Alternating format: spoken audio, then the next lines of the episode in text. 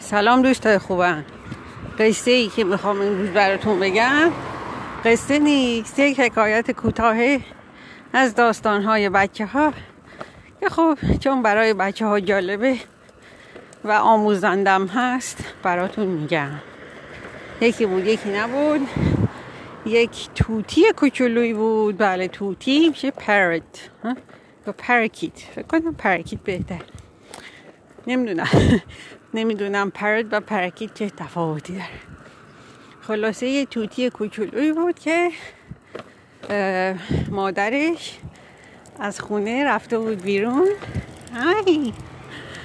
از خونه رفته بود بیرون و یک تخم مرغ کوچولو رو داده بود که این توتی کوچولو نگه داره. توتی کوچولو که نمی‌دونست درست با این تخم مرغ چی کار باید بکنه؟ اونو گذاشت زیر پرش و گفت اگه زیر پرم باشه سالم میمونه خراب نمیشه. خلاصه تخم مرغ کوچولو زیر پر توتی کوچولو گرم شد و گرم شد تا اینکه همین که توتی کوچولو خوابش برده بود دید صدای کرک کرک میاد. بله. نگاه که کرد دید تخم مرغه داد بیدار ترک خورده. خیلی ترسید. گفت حتما مادرم خیلی عصبانی میشه. همین که داشت شایی می‌کرد چه کار کنم که؟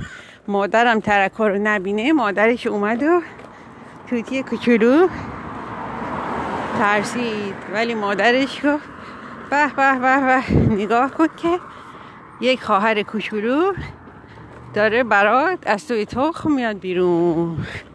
توتی کوچولو خیلی خوشحال شده خواهرش رو نگاه کرد.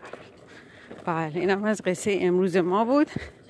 یک نکته اخلاقی کوچولوی اینجا داریم و این اون این که اگر که توتی مادر هستید از تخمتون مراقبت نکنید. بدید اون رو بچه کوچیکتون نگه داره. و هر طوری که شد بترسه. بترسه تا بیاید خونه بله کلا بچه داری کار خیلی کار خیلی خیلی سختیه. به هر صورت امیدوارم شما دوستای خوبم هم. مسئولیت هایی که بهتون میسپرن بتونید به خوبی انجام بدید و همیشه خوش و خورم باشید. تا یک برنامه دیگه روز و روزگار خوش. خدا نگهدار.